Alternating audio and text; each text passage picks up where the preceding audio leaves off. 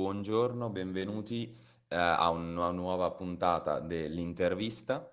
Abbiamo come nostro ospite oggi Lorenzo Lauri, direttore sportivo del Vicovaro, squadra che milita nel campionato di promozione.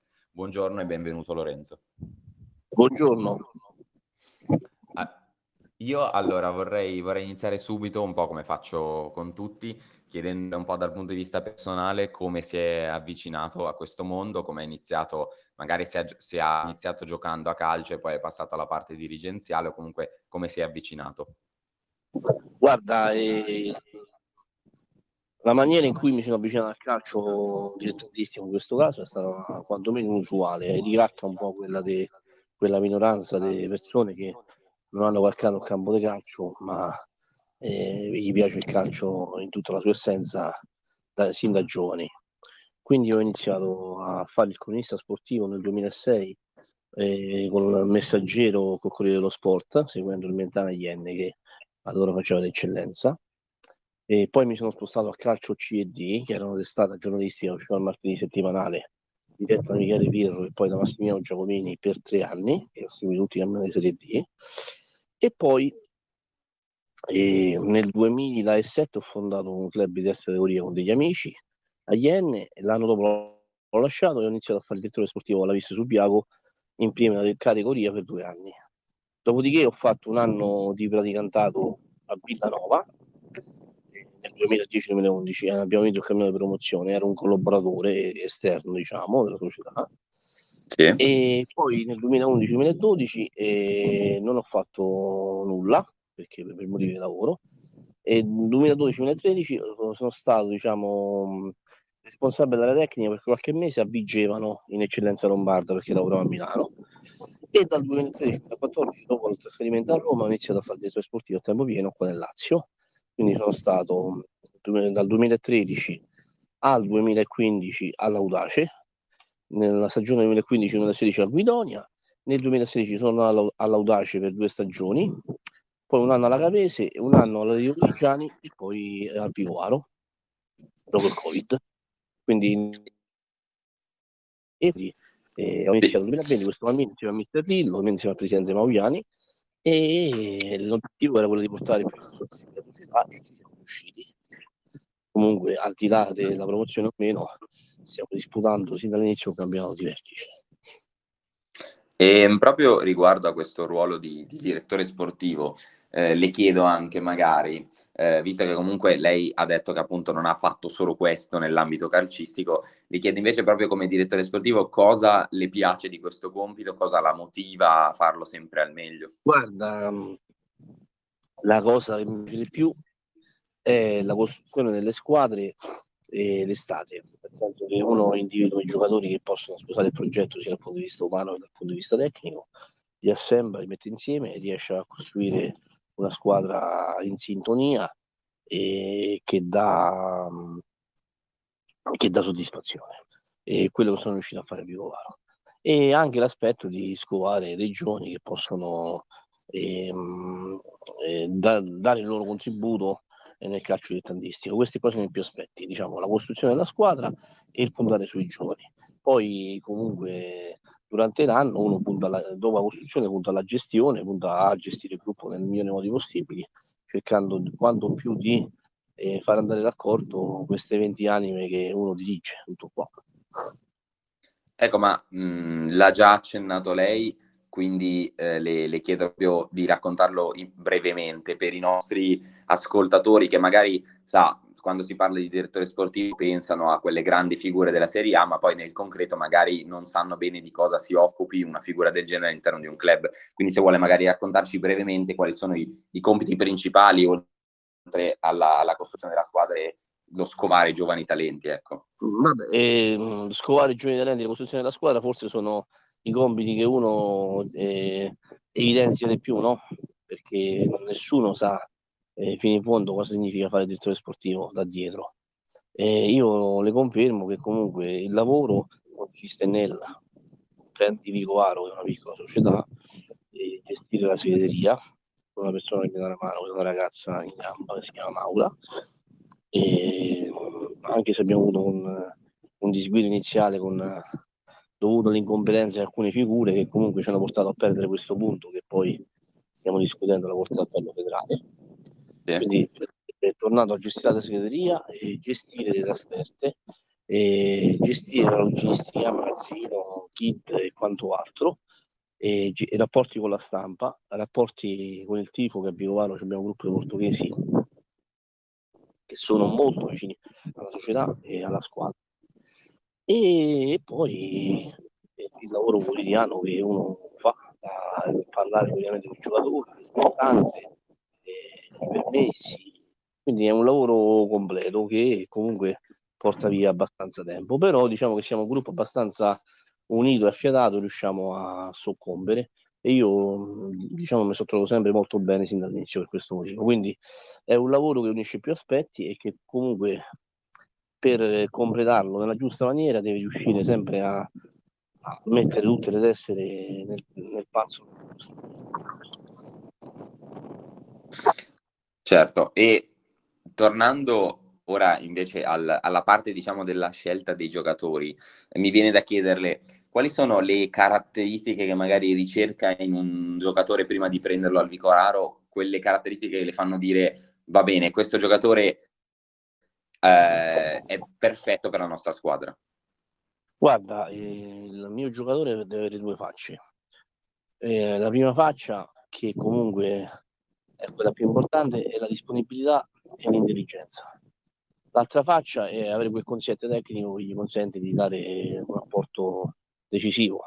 Ovviamente non si possono avere 20 giocatori che danno il loro apporto tecnico positivo, ma almeno riesce a avere in squadra 20 calciatori intelligenti che durante l'anno cercano di piantare quantomeno meno grane possibile. E questo devo dire che a Vicovaro non è successo, perché siamo un gruppo di bravissimi ragazzi, affiatati, sereni, seri e intelligenti.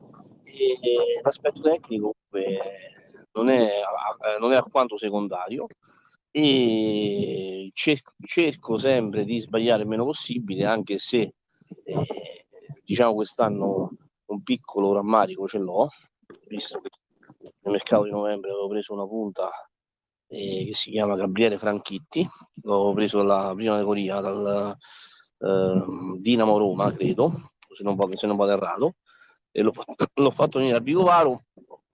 Nelle 2 settimane di ambientamento quel ragazzo purtroppo non ha dato l'apporto sperato, sono stato un po' troppo frettoloso, l'ho ceduto a Guidonia nella fine dell'anno, e a Guidonia Franchitti ha giocato 14 partite facendo o 12 o 13 gol, quindi questo è un rammarico.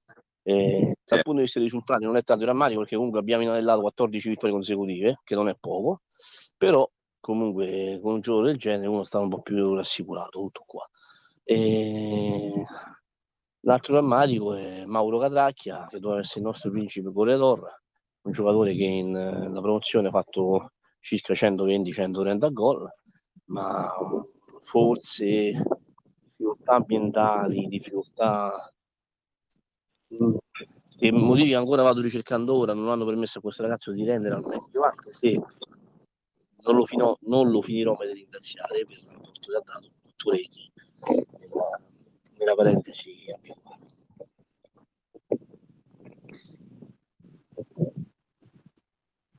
Sì, e invece abbiamo parlato dei giocatori un po' più quelli da, diciamo, acquistare, e ora le chiedo invece magari quei giovani che si sviluppano all'interno proprio del Vicovaro. Lei cosa chiede a questi giovani e come cerca magari di seguirli nella crescita e aiutarli al meglio? Guarda, di per sé Vicovaro non ha un florido vivaio, perché in realtà che comunque non ha settore giovanile agonistico, e quindi ha difficoltà ad esprimere diciamo dei giocatori in proprio. Però io cerco comunque anche nei paesi limitrofi o nella zona di Roma Est di trovare quei giocatori giovani che mi sanno dare quell'apporto, e vado nei campionati minori a cercarli proprio come un cercatore d'oro, tra virgolette. È difficile, ripeto, perché comunque uno deve vedere anche che Vicovaro sta sull'assa 24, sta fuori Roma, e ci sono difficoltà anche per quanto riguarda i costi, perché come tutti noi sappiamo, la 24 per quella tratta ha una strada molto cara, difficoltà alla benzina quantomeno, e uno deve cercare sempre di incastrare questi aspetti. Però ecco, ti ripeto, facendo questo lavoro di ricerca riusciamo sempre a trovare quei 2 o 3 giovani che ci possono dare una mano, tutto qua. E tra l'altro, visto che lei ha fatto comunque per più anni il direttore sportivo, quindi non è questa la sua prima esperienza, mi viene da chiederle magari anche una domanda più in generale. Lei ha notato magari un cambiamento anche nell'approccio dei giovani a questo sport? Cioè magari prima li vedeva più spassionati, mentre invece magari si impegnano molto di più perché vedono la possibilità di salire in Serie A? Guarda, l'aspetto che dice lei non l'ho notato alquanto mutevole. I ragazzi che sin dalle mie prime esperienze, una decina di anni fa, adesso hanno la stessa dedizione nel portarsi nel calcio e nel dare il massimo per cercare di arrivare un po' più su. E ci sta qualcuno che magari, come in tutte le situazioni, si perde cammin facendo, però diciamo che questa dedizione non l'ho vista mai mutata, ecco, tutto qua.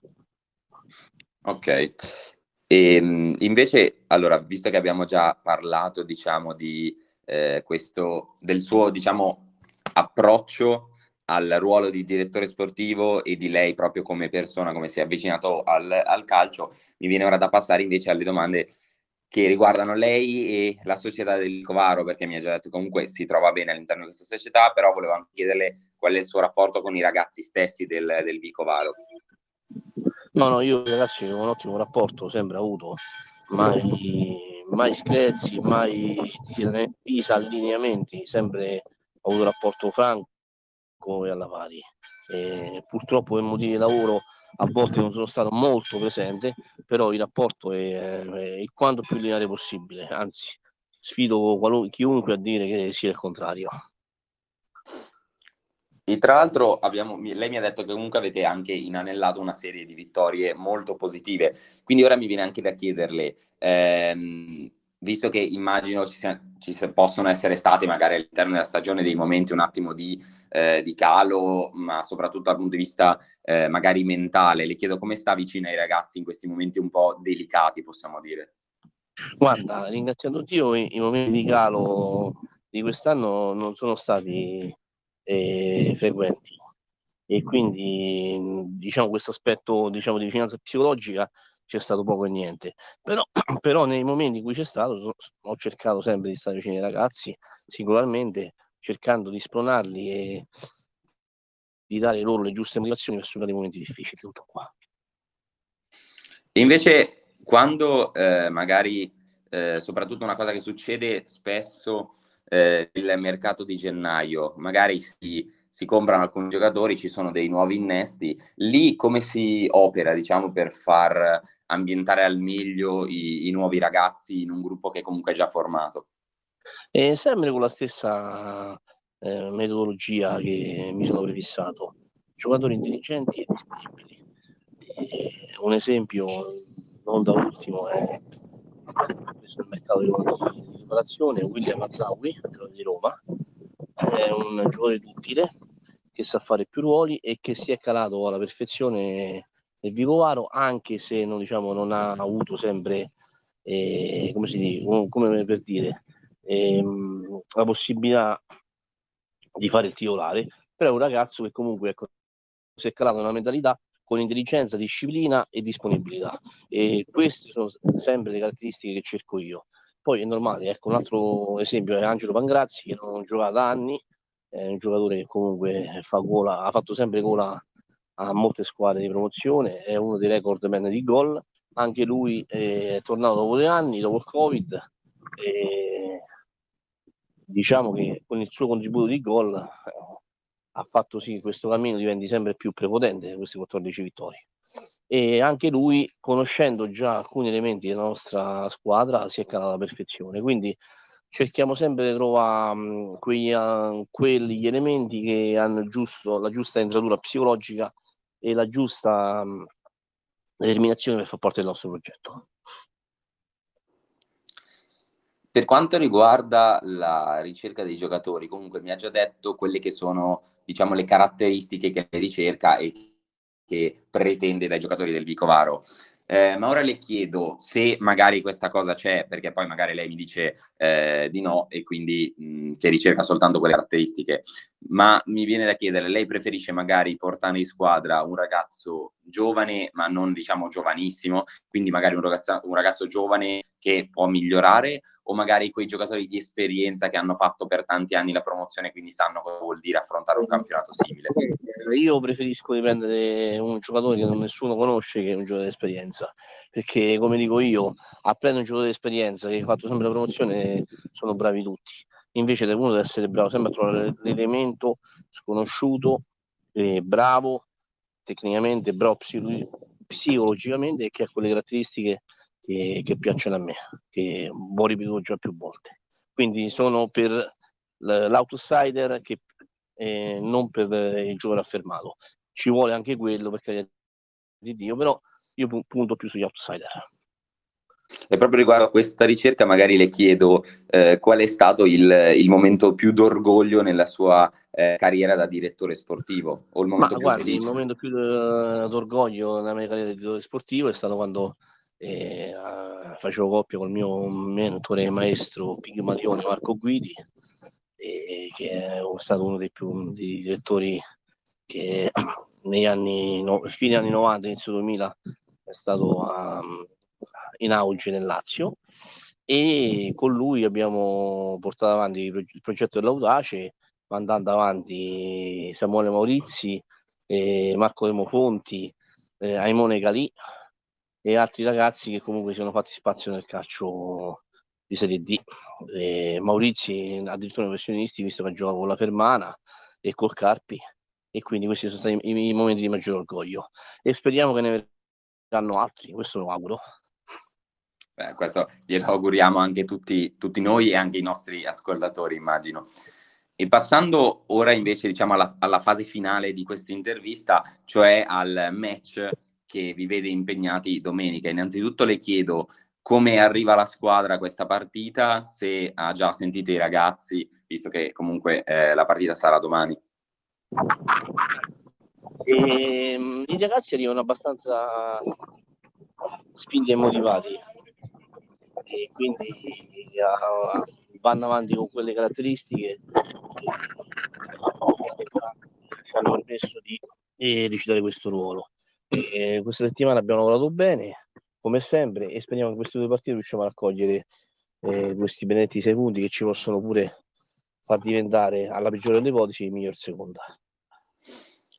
E tra l'altro, appunto, come ha già accennato lei, guardando la classifica non si può notare appunto questo distacco minimo dalla polista, diciamo, quando appunto mancano queste 2 giornate. Quindi le chiedo invece cosa non si deve sbagliare, cosa non deve esserci in queste ultime 2 partite.